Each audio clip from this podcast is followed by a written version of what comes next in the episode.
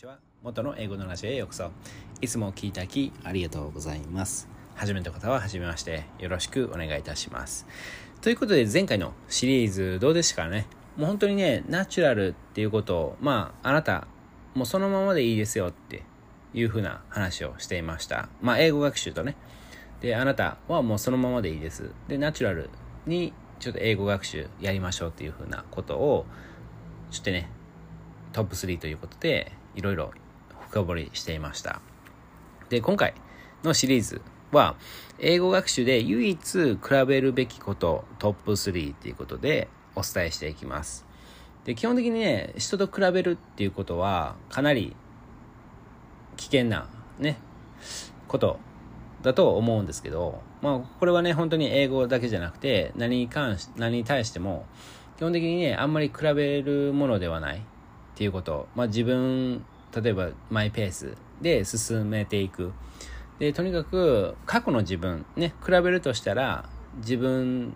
と今の自分と過去の自分を比べてでとにかく、まあ、昨日の自分よりも何か違うことをするとかね。でそういったことで自分過去の自分と比べるのが、まあ、一般的だと思うんですけども。ただ今回はねあえて他人と他の人と比べるべきことトップ3ということでお伝えしていきます。いつも通りねイントロダクションということで123お伝えしていくと1番目は英語を楽しんでいるかを比べる。2番目2番目は英語を継続しているかを比べる。で3番目3番目は英語で検索しているかを比べるっていうことですね。で結構今回のシリーズはもう本当に皆さんに聞いていただきたい。で、特に中級の方とか、超初心者の方ですね。で、超初心者の方は、もうね、何をすればいいかわからないっていうことで、で、目標設定とか、その比べるっていうことを考えた時に、単純に TOEIC を選びがちな人が多いんですよね。比べる、何を比べたらいいかわからないとかね。そういったことで TOEIC を比べたり TOEIC のスコアとか何ヶ月で例えば1年間1年でスコアどれだけ伸びたかとかそういったことを比べようとしてしまうんですよね。でそれはかなりポイズンかなと毒かなと思ってまして。でそういったことの中まあそういった中でやっぱりねこのシリーズを知っていただくと結構ね、効果的に英語学習できるかなって思います。しかも、そうやって継続しやすい。 TOEIC、単純にね、 TOEIC で比べるとかすると、本当にね、苦しくなったり、楽しくなくなったり、まあいろいろね、かなり挫折しやすくなるんですよね。で、まあ、僕のね、ブログの記事をいつも通り参考にしながら、収録してるんですけども、もう単純にね、今回の場合は、まあ、今回の内容を最後まで参考にすると、効果的に英語力が爆上がりしますみたいな 感じで、もういつもね、もうちょっとひねってね、もうちょっと詳しく書くんですけども、もう今回は単純に効果的に英語力が爆上がりしますというふうに書いてますね。で、本当にね、英語の勉強から英語の学習にシフトしやすくなる。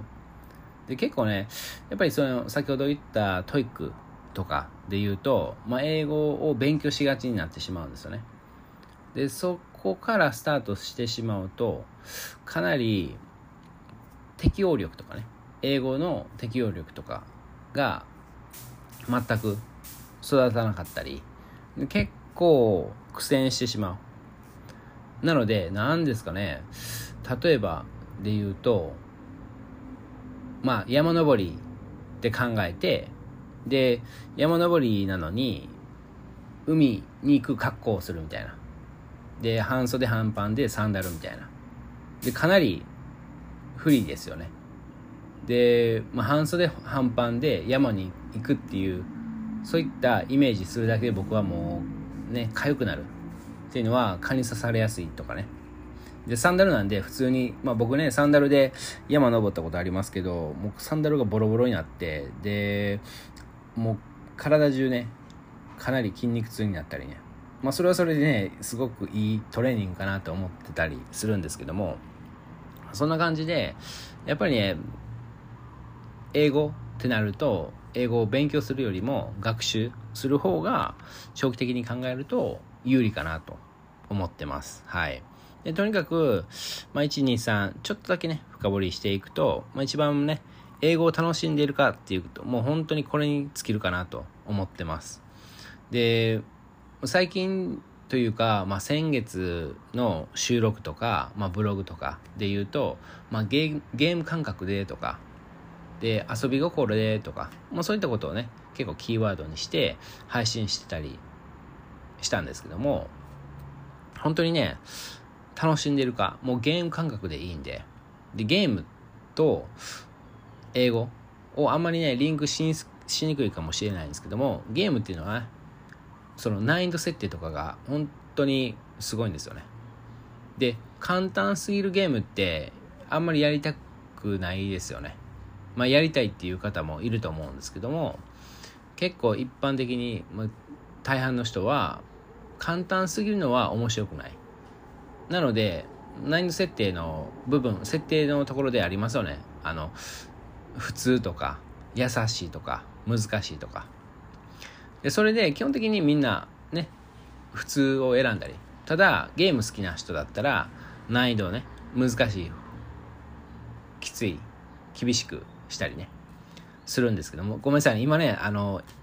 僕基本的にね、ゲームするときなんか、海外のゲームばっかりなんで、まあ、唯一ね、ファイナルファンタジーとか、ドラゴンクエストとかやったことありますけども、基本的にね、あ、ポケモンもね、もちろんやりましたけど、基本的に普通の設定、だからノーマルなんですよね。ノーマル、ハード、イージーみたいな 感じで、基本的にノーマルで、で、時々ね、ハードをするんですけど、もう難しすぎて、もう全然やる気にならないみたいな。そういったことで、やっぱな難易度設定っていうのは本当に大切でで、しかもゲームであればご褒美とかね。で、まあ、ミュージック、BGM もね、かなり大切っていう風な、例えばレベルアップした時のね、BGM とか、もうあれ癖になりますよね。そんな感じで、英語も、英語学習もね、そうやって楽しんでいるかっていうのを比べたりするのはいいかなと思ってます。で、英語ね、継続してるかっていう部分、ね、トップ3の2番目なんですけども、やっぱりね、ここもちょっと比べていただきたいなって。何を比べるかというと、あ、この人は1年ぐらいで辞めたとかね。で、この人は10年続いてるとか。で、そういったことで、どれだけ継続できてるか。で、プラス、その人が楽しんでるかとかね。で、トップ3の3番目で言うと、英語で検索しているかですね。もうこれが本当に大切で、で、楽しんでるか、継続してるか、英語で検索してるか。この3つを比べたら、だいたいね、どんな英語学習すると効果的かっていうのがわかるかなって。で、ほとんどの日本人の方は、あ、英語学習楽しんでます。で、継続してます。まあ大体頑張ってね、無理やり継続してる場合もあるんですけども、まあとにかく継続してます。ただ、英語で検索してませんっていうのが多かったりね。で、本当にね、これは、本当にこの3つが揃ってる人っていうのは大体確実に英語を上達してます。はい。逆に一つでも欠けてる人っていうのは本当に中級レベルで伸び悩んでたり、で、本当にね、上級者レベルにはいけてない。で、そういった人の決まり文句というかね、は、まあ中級ぐらいでもう十分みたいな。ただ、僕の英語学習で言うと、もう英語をやるだけ英語力アップするんで、やっぱりね、この3つは、まあトップ3ということで他にもあるんですけども、この3つを抑えてないと、ちょっとね、不利かなと思ったりします。はい。ということで最後までお聴きいただき本当にありがとうございます。元の英語のラジオでした。素敵な一日をお過ごしください。ではまた。こんにちは。元の英語のラジオへようこそ。いつもお聴いただきありがとうございます。初めての方は初めまして。よろしくお願いいたします。ということで、前回の収録では、イントロダクションということで、123、ちょっとね、深掘りしていました。で、今回の収録では、トップ3の1番目。まあ、何のトップ3かというと、英語学習で唯一比べるべきこと、トップ3ですね。基本的に、本当にね、比べるとしたら、今の自分と過去の自分っていう風なことが一般的だと思うんですけども、で、英語でもね、まあ本当にそんな感じなんです。ただ、この3つは比べてもいいというか、比べるべきかなと思っております。はい。で、今回はね、1つ目ということで、英語を楽しんでいるかを比べてください。で、これは本当にね、特に日本人の方にお伝えしたいんですけども、本当にね、日本人の方々で英語をやってる方。で、英語楽しいかって、英語ね、あの、楽しんでますかって聞くと、一瞬でもう0.2秒でもね、0.02秒でも、ん？みたいな感じの顔をね、される方っていうのは本当に多くて、で、まあ楽しんでるよ、みたいな感じで、そういったリスポンスが結構多いんですよね。で、本当にね、もちろんみたいな。感じ。で、楽しんでる、もう英語っていう言葉と、楽しんでるの、たのっていう言葉を聞いただけで、うんみたいな感じで答える日本人で言うと、基本的に、例えば小学生とか中学生の人たち。で、もちろんね、海外好きとか、まあ、英語を楽しんで、本当に楽しんでる方だったら、もちろんっていうか、それはそうでしょみたいな 感じで、いや、楽しくなかったら続けれないでしょみたいな感じで、そういった答えてくれるんですよね。で、もしあなたが、まあ、今回のタイトル読んで、あ、タイトルじゃない、今回のこのね、英語楽しんでるかっていう、まあ、目次ですね、を見て、どうやろうなって、一瞬でも、まあ、0.02秒でも思った人は、必ずね、今回のシリーズすべて聞いていただきたいなって。基本的にね、全部ね、聞いてくださいとかは言わないんですけどね。基本的に、もう YouTube とか Netflix とか、もう Facebook とか、何でもいいんですけども、ソーシャルメディアをやる時間、もう1秒もないとかね。もうそういった方は、もうイントロダクションとまとめだけ聞いていただくか、で、もちろんね、聞き流しでもいいですし、で、そういったことを言ってるんですけど、今回はさすがにね、もう本当に忙しい方でも全て聞いていただきたいなと思ってます。はい。で、とにかく、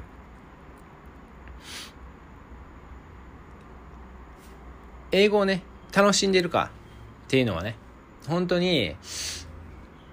かなり突っ込んだ質問も出てくると思うんですよね。で、じゃあ英語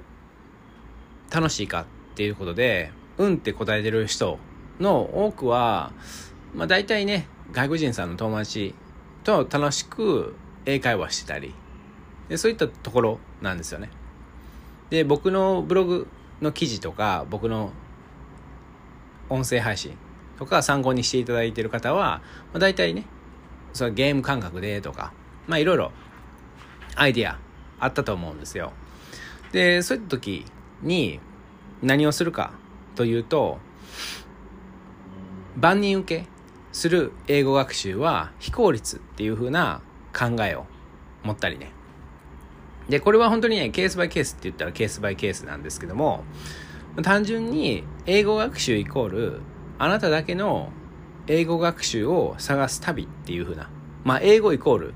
英語イコールあなただけの英語学習をたあ探す旅っていう風にちょっとね、考えていただくと、かなりいいかなと思います。かなりね、そうやって楽しみとか、そういったところに、まあ、楽しい英語学習とかに出会えるかなと。思ってます。はい。で、とにかく、そういった時に何を思うかというと、まあ本当にあなたしか好きじゃない。そういった英語学習をちょっとね、工夫して考えるとかね。で、じゃあどうするのかというと、やっぱりね、他の人とはちょっと違う部分っていうのは必ずありますよね。で、まあ似たような部分があったりするんですけど、例えば僕は双子の姉、まあ3人兄弟、僕を含めて3人兄弟で、上にね、あの、姉が2人いて、で、その姉が双子なんですけども、やっぱりまあ大体同じなんですよね。大体好きなことは一緒なんですけども、でも違うところが結構あったりして、で、そういったところで、とにかく必ずね、双子で、双子でも違った部分っていうのはあったり、で、テレビでもね、そうやって双子のタレントさんが、ちょっと今、マナかな？かな？マナさん、かなさんかな？ちょっと忘れたんですけども、まあ、あの二人でも、やっぱり、ちょっとね、あの、違った部分っていうのはありますよね。必ず。で、そういったことで、双子だったとしても、やっぱり違う部分があったりするんで、で、そういったことで、まあ、例えばゲームでも何でもいいんですけども、例えば、好きなゲーム、トップ10で言うと、例えば大親友と比べた時に、結構ね、同じゲームがトップ10に入ってたりはすると思うんですけど、ただ、ランキングはもう100%一致っていうのはあんまりないと思うんですよね。なので、例えば、まあ、RPG の中でも、例えばファイ、ファイナルファンタジーの方がドラゴンクエストより好きだったり、ドラゴンクエストの方がファイナルファンタジーより好きだったり。で、ゲームしない人からすると、いや、ファイナルファンタジーもドラゴンクエストも一緒でしょみたいな話になると思いますし、で、まあ、料理が、例えば何が得意かで言うと、ちょっと違ったりしますよね。で、何が好きか、何が大好きなのかっていうのも、また違ったりしますよね。そういったことで、英語学習も必ず、やっぱり違うんですよね、一人一人。で、そこをどうやって工夫して、もう自分だけしか楽し、楽しくないっていう。他のか、他の人からすると何が楽しいの？みたいな。それぐらいの、それぐらい思える英語学習を見つける旅っていうふうに思っていただくと、で基本的に英語を始める方、まあ、特に日本人の方は万人受け、まあ、大体の人がやってますっていうことから入るんですよね。まあそれはそれでいいと思うんですけど、効果的かっていうと、まあ海外歴20年の僕からすると、ちょっとね、違うかなと思うんですよね。やっぱり、まあそこから入ってもいいんですけども、ただ、工夫して、工夫して、自分しか楽しめないっていうかね、まあそういった英語学習を探す旅っていうふうに思っていただくと結構ねいろんな試行錯誤したりトライアンドエラーとかするんですよね。じゃなくてもう単純にもう英語をしてっていういう風な考え方でいくとやっぱりねあんまり工夫しようとしなかったりでもう例えば教材に書いてある英語学習をそのまましたりまあそれそれはそれでね別にしないよりはマシなんですけどもやっぱり楽しくないかなと。思ったりします。もうこれがこれでとか。で例えばね、あ、まあちょっと例えばっかりで言うと結構ね、10分以上になってしまうんで、まあ、この辺でちょっとね、カームダウンするんですけども、ヒートアップを、ヒートアップしてしまうんですね。こういったことを話し始めると。まあとにかく、そうやってね、楽しいかっていうのを他人と比べる。で、比べて、やっぱこういったことは全然比べていいかなと思っててなぜかというとあこういうのが楽しいっていうことを教えてもらったらあじゃあそれをちょっと試してみようかなとか。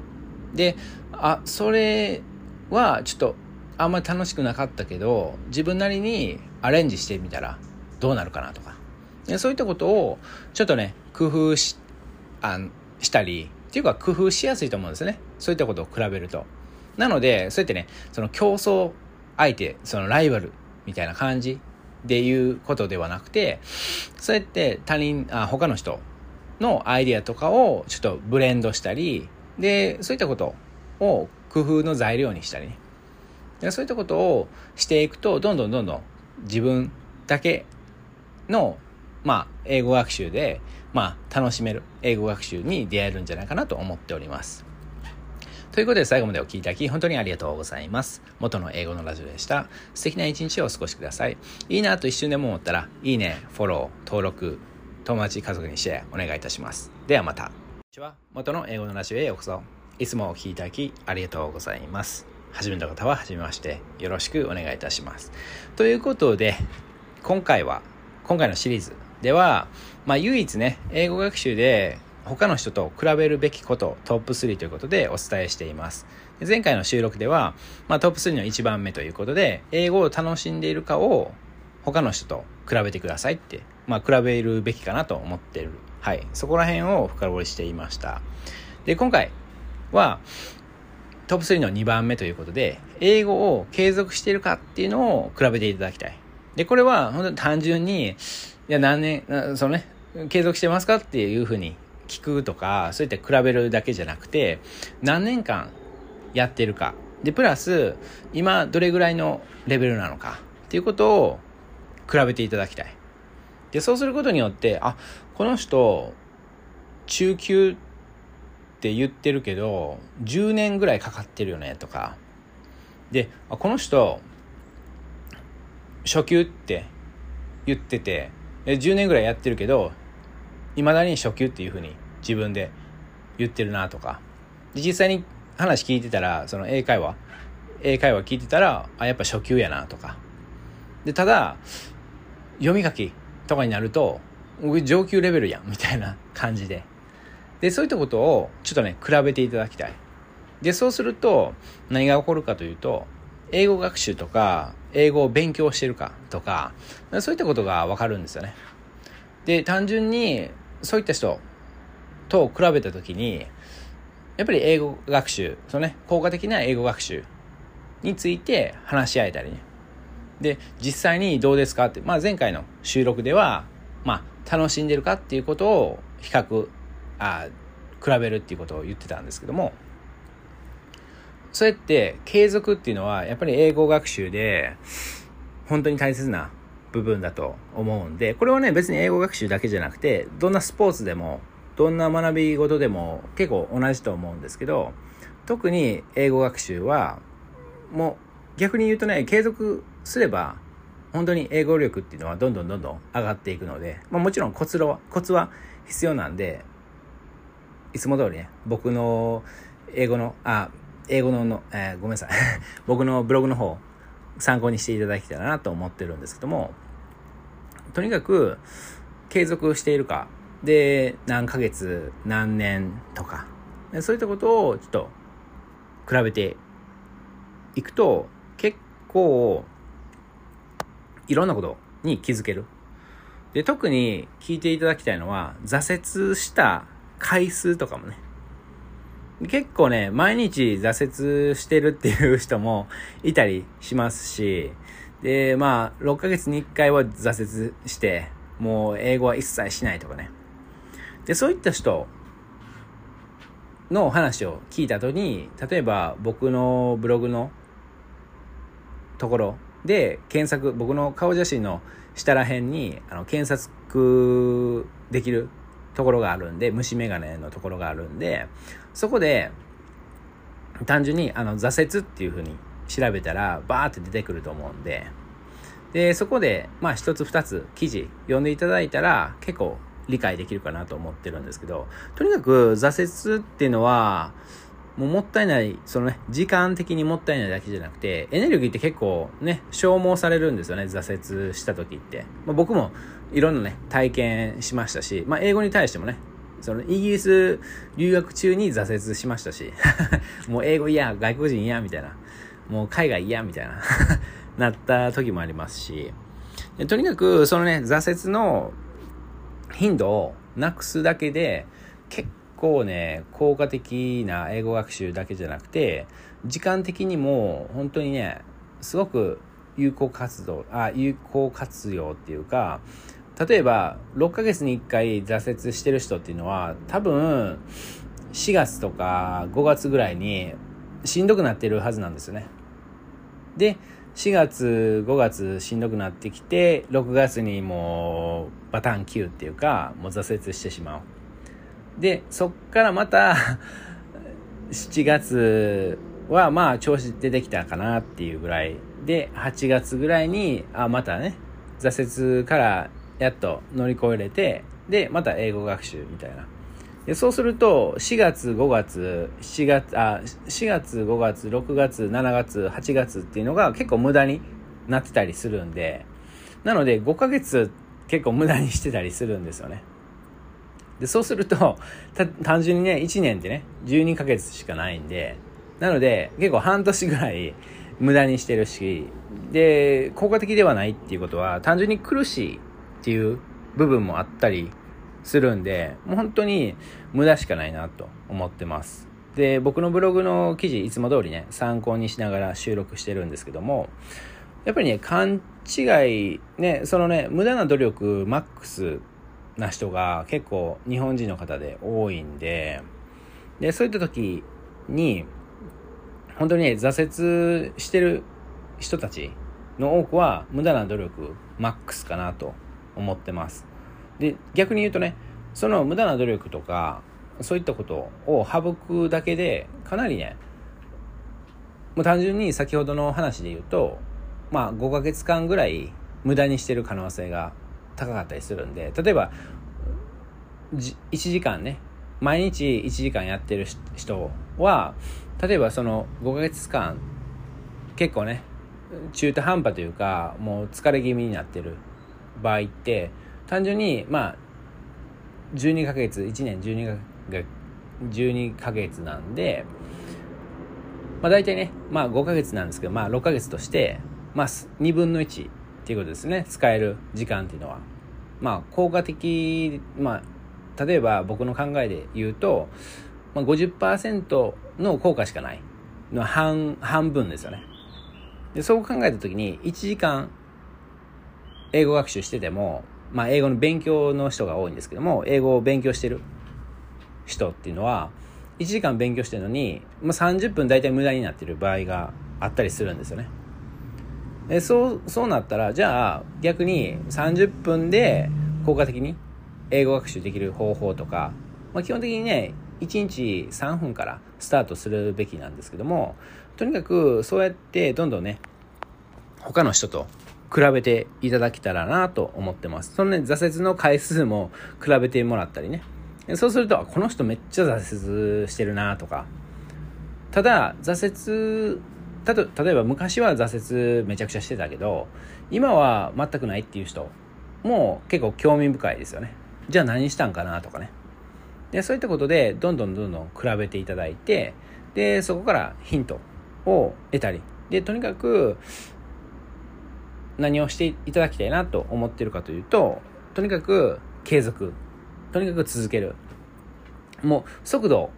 まあうさぎと亀の話しますけども速度はもう亀レベルでもいいんですよ。ただとにかく確実に進むっ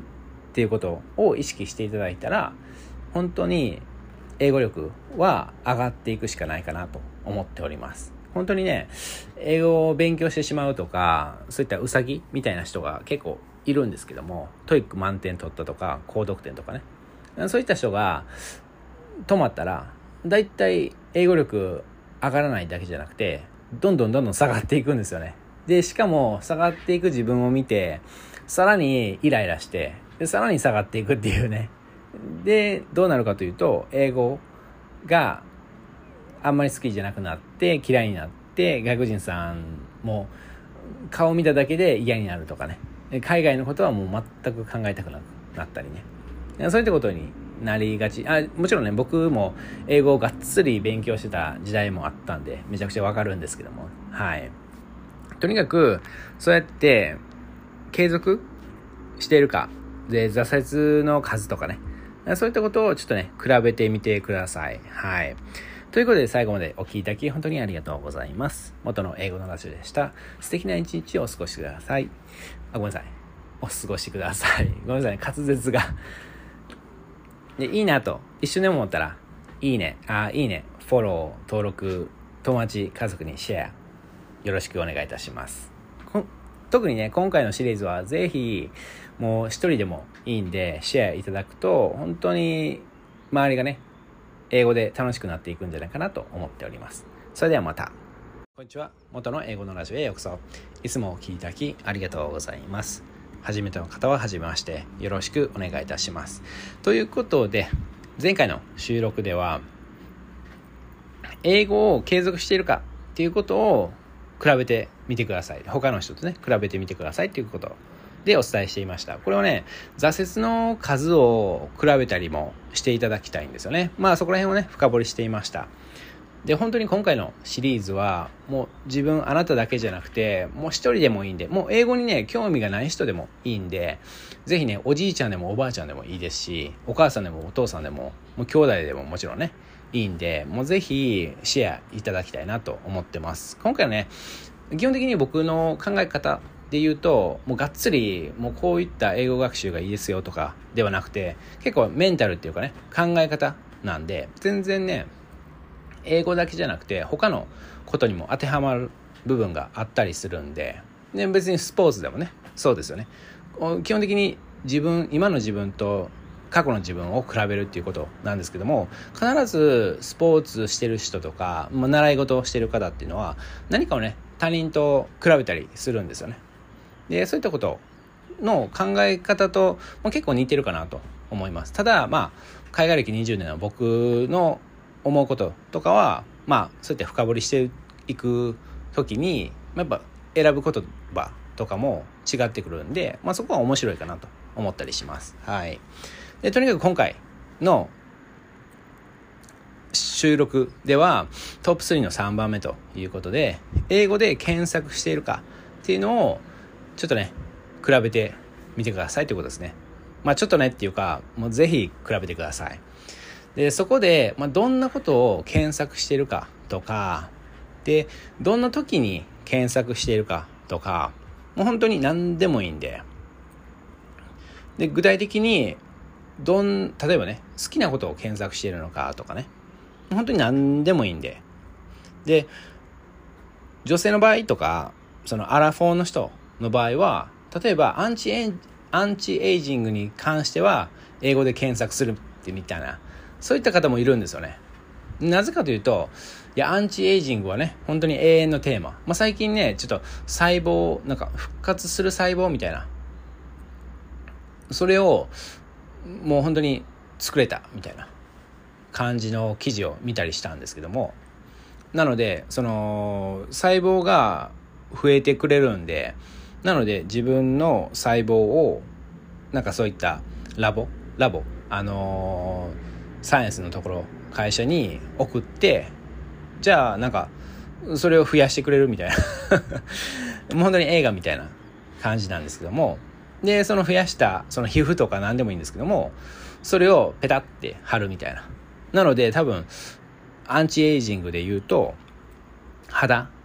肌のそのシワとかそのねどうなってるかちょっとそこまで分かってないんですけども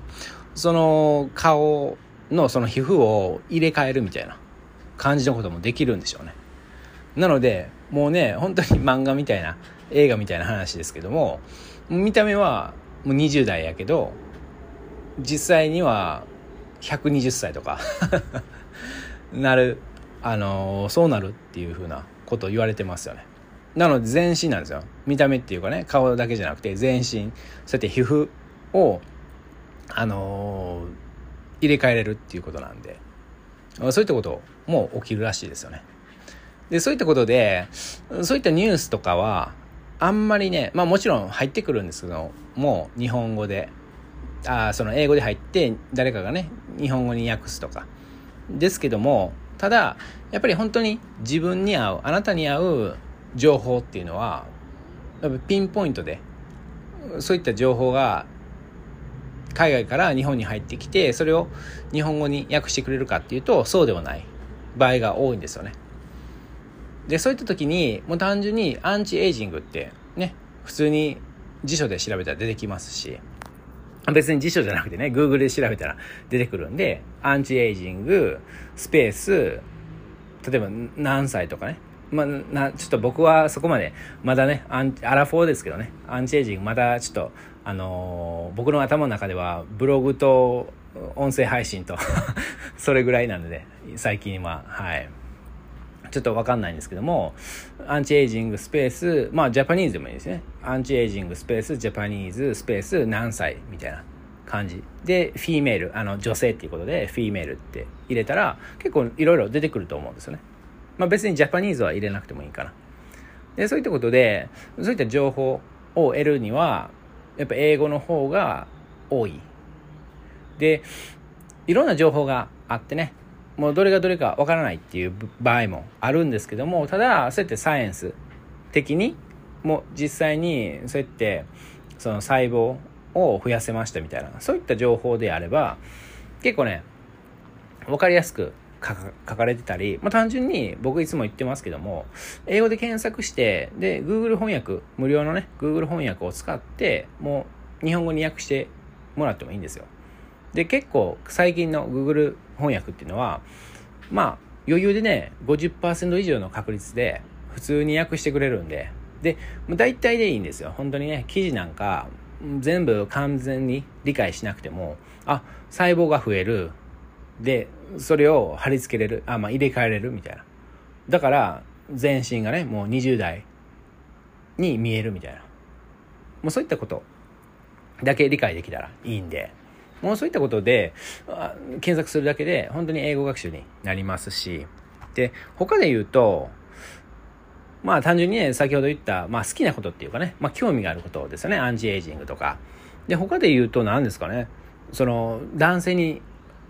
モテる方法とか女性にモテる方法とかですよね。ですよねっていうか まあそういったこともう結構気になりませんかね。海外ではどんな考えがあるんかなとか。結構男性的には外国人がねどうやって口説いてるかとか結構興味あるんじゃないかなと思うんですけどね。でそういったことを検索したり他はもう単純にあの仕事に関することでその効率化とかね例えば英語を教えてる方でも何でもいいんですけども何か教えてる方コーチングとかねどうやって海外の人たちはそうやって教えてるんかなって。例えば、まあ、本とかでもめちゃくちゃありますよね。他、ね、えっとね、そのナースの習慣とか、いろいろありますよね。で、そのナースの習慣に対してどう思ってるのかっていうことを調べてみる。もうそこまでしてる人は、だいたい英語上級者レベルになっていく人たちですね。本当に、あの、中級とか超初心者の人でもそこまで気になる人っているんですよ。やっぱり。やっぱり例えば本を読んだり、まあ、記事でも何でもいいんですけどもそういった時に他の人どうやって考えてるのかなって、まあ、YouTube でもいいんですよね本当に。YouTube でその本のあの感想を言ってる人たちもいたりで例えば単純に日本食をあの食べ日本食を食べてその感想がねその子供の人たちが並んでて3人とか4人とか。で一斉に日本食なえっとねちょっと忘れたんですけど日本のお菓子とかを食べてその感想ね。一人一人一人一人全然違うんですよね。あこれもう最高みたいな。とかいやこれ無理とか いろんな人がいていやそのその人たちはあの日本のお菓子だけじゃなくてもちろん日本日本食もありますしで納豆とかもね確かね 食べてたと思うんですけどで、他で言うと、まあ、タイ料理とか、まあ、いろんな、本当に世界中の、そういった食べ物を食べてもらうみたいな。それで感想言ってもらうみたいな。そういった YouTube の動画があるんですけども、ちょっとごめんなさい、名前忘れたんですけど、で、あ、多分ね、フード、スペース、チャイルドみたいな感じで調べたら出てくると思いますよ。かなり多分、な、な、何倍やろな。100、1000万人？登録者数1000万人とかなんで、ちょっと調べていただきたいんですけど、まあ、こんな感じでね、YouTube だったら英語で検索するとか、そういった人もいるんで、ぜひね、YouTube でもう本当に英単語3つぐらい並べたら全然、全然ね、バンバン出てきますので、ぜひね、トライしていただきたいなと思っております。ということで最後までお聴きいただき本当にありがとうございます。元の英語のラジオでした。素敵な一日をお過ごしください。いいなと一瞬でも思ったら、いいね、フォロー、登録、友達、家族にシェアお願いいたします。それではまた。こんにちは。元の英語のラジオへようこそ。いつもお聴きいただきありがとうございます。初めの方は初めましてよろしくお願いいたします。ということで前回の収録は特に聞いていただきたいなと思ってます。はい。何かというと、英語で検索しているのかっていうことを、ちょっとね、誰でもいいんで、比べていただきたいなこれはね、本当に友達とかだけじゃなくて、あのね、インターネット、そのソーシャルメディア、そのツイッターとかインスタグラムでもいいんで、そのね、英語学習してますっていう人たちに問いかけてみるのも全然いいかなと思ってます。全然ねあの会ったことがない人でもこういったことを聞けるかなと思ってます。でそれで何を聞くかというとまあ単純にね英語で検索してるかっていうのを聞くだけじゃなくて例えばどんなことに対しては英語で検索してしまうかとかするするようにしてるかとかどんなことに対してはやっぱり自動的に日本語でしか検索してなかったり結構あるんですよね。僕は基本的にねもう全てに関してええ英語で検索するように英語と日本語で検索するようにしてるんですけども例えば僕の友達でねなんか好きなことだったら逆に日本語でしか検索しないとかね。であんま好きじゃないことっていうかまあ単純に調べようかなって思った。ことは英語で調べるとかね。もうちょっとね本当に人それぞれなんで比べていただきたいんですけどもそこでなんでなのっていうふうに必ずねわあの why あのなんでっていうふうに聞いていただきたい。なんでと思うっていうね。いうふうに聞いていただきたい。でそうすることによってあそういうことかって。で例えば好きなことだったら英語でさらに調べたくなるからそのさらに調べたくなるから英語で検索するっていう人もいますしで仕事のことなんでやっぱり英語でも検索してでその検索範囲というかね。まあしっかりと調べたいから英語で検索する。ただ仕事以外のことはもう全部日本語でしか検索しないっていう人もいますしもう本当に人それぞれで。でそこっていうのは必ず聞いていただ聞いていただいてで比べていただいてで取り入れていただきたい。であそっか好きなことしか検索しないか。でそれってまあ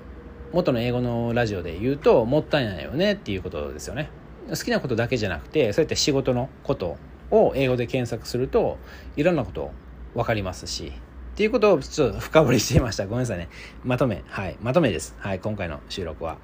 で、とにかく1、2、3っていうことをお伝えしていって、で、おさらいということで言っていくと、1番目が英語を楽しんでいるかっていうことを比べてください。で2番目が英語を継続しているかっていうことを比べてください。で3番目は先ほど言った英語で検索しているかっていうことを比べてくださいっていうことでやっぱりねトップトップ3の1番目が一番大切かなと思ってて楽しんでるかっていうことですよね。これはね特に日本人の方ですね。日本人の方はもう必ずもうね挨拶する前に英語楽しんでますかって 聞くぐらい。それぐらいもう誰でもいいんで聞いていただきたい。で先ほどねそのツイッターとかの話しましたけどももうそういった人たちにそのメッセージで聞くよりはやっぱりフェイスフェイス2フェイスとか、まあ、オンラインでオンライン英会話というかそのオンラインでその Zoom とかしてる時に聞く。だからだから例えば仕事のその同僚の人で英語やってる人がいたらそうやってねオンラインで会うことがあったらねまあもちろん実際にオフィスで会うのも全然いいんですけどもそこで英語楽しんでるっていうふうにいきなり聞いていただきたい。まあびっくりされるとは思いますけどもそこでうっってなった人はまあ大体もう英語そこまで楽しんでないかなと思ったりしますはいでもちろんねいきなりその質問ね来たからびっくりしてそれで言葉が出なかったりする場合もあると思うんですけども「うん」ってねただイエスかノーっていうふうに答える人がいても「なんで?」とか「どうやって?」とか例えば「何をして?」具体的に「どこが?」みたいなことを、まあ、突っ込んで聞いていただきたいなと。まあそれを言う前にねこの変なね英語のラジオっていうのがあって それでもう必ず聞いてくださいみたいなこと言われたからもうしゃあなしで聞いてるみたいなことを言ってからガンガンねあの突っ込んだ質問をすればいいかなと思ってるんですけどもとにかくそうやって言っていや例えば実はちょっと英語ねあの楽しいって思えないんだよねとかもっと楽しくするべきみたいなことを英語のラジオって変なラジオがあってそいつに言われてるからちょっと助けてみたいな。こういったことを言ったら全然いいと思う思いますし、まあ、それはね任せますけども。とにかくそうやって楽しんでるかとか夢中になるかとかね。まあそれは僕の過去のブログの記事とか僕の過去の音声配信でも配信してるんですけどもそうやってね夢中になるか集中できるかと夢中になるかっていうのは違うんですよね。皆さんね覚えてますかね？夢中っていうのは他のことが一切目に入らないっていうこと。一つしか入らない。で僕が結構言ってるのは例えば一目惚れとかね。で普通に電車電車に乗った時とか実際に僕もあるんですけどもなんかね電車ででプラットフォームであえ駅駅その電車乗り場でなんか女性がいてあみたいな感じで。でその瞬間もうその女性しか見えなくてで他の人は見えないみたいな感じでまあ例えばね片思いのね男性片思いの女性に対して夢中になるっていうのももう他の人たちはもう全く見えないっていうかね。もう僕もね結構まあ基本的にそれだけかなと思うんですけど彼女ができたらもう他の人間っていうかね。他の人たちはもう男女とか関係なしっていうかね。もう他の人は人みたいな。で女性はその彼女のみみたいな。感じでそれが夢中。で集中っていうのは一点のことしかまあ一つのことしか思わない。っていうことで他のことは一応見えてるんですけども一つのことに集中するっていうことで、まあ、例えば試験。ねあのセンター試験とかそのテストとかで他のことって結構気になったりしますよね。あ僕、僕だけかもしれないんですけども、あ、あの人もう終わったとか もう書き終わったとか、あ、あの人ね、まだやってるとか、で、そういったことが結構目に入ってくるけど、テストに集中するっていう風なことで、一つのことに集中しようとする。で、夢中になるっていうのは他のことが見えないっていうことですね。で、とにかくそういったことを比べていくと本当に楽しくなります。で、しかも、これってね、あの、比べる、比べて、で、相手の情報をね、もらって、はい、バイバイではなくて、比べて、で、例えばね、僕のブログとか、僕の収録を参考にして、あ、そういった時は、こういった考え方がいいらしいよとか、で、そういったことを言うと、相手に対して、まあ、有益な情報ですよね。で、それがね、有益な情報になるかはわからないんですけども、単純に、そうやってね、アイディアを出し合うっていう風なことをすると、まあ、単純にね、効果的な英語学習になっていくかなと。そういった工夫をするだけでも本当にね、僕的には英語学習の一つかなと思ってるんで、全然ね、わざわざその英語をしないとダメとか、英語学習だから英語をしないとダメとかではなくて、そうやってね、アイデアを出し合うっていうことも英語学習の一つかなと思っておりますので、ぜひね、いろいろ試していまあ、いろんな人に聞いていただくのがいいかなと。まあ、それで、ね、ぜひね、ちゃんとメモしていただきたい。で、まあ、そうそういった時に、やっぱりマインドマップがいいかなと思ってるんですけども、あ、この人はこういったことを言ったとか、もう本当に一行でいいんで、で、それで書いていただくと、本当に自分だけの効果的な英語学習を見つけれるかなと思っております。はい。ということで最後までお聴きいただき本当にありがとうございます。元の英語のラジオでした。素敵な一日をお過ごしください。いいなと一瞬でも思ったら、いいね、フォロー、登録、友達、家族、おばあちゃん、おじいちゃんにシェアお願いいたします。それではまた。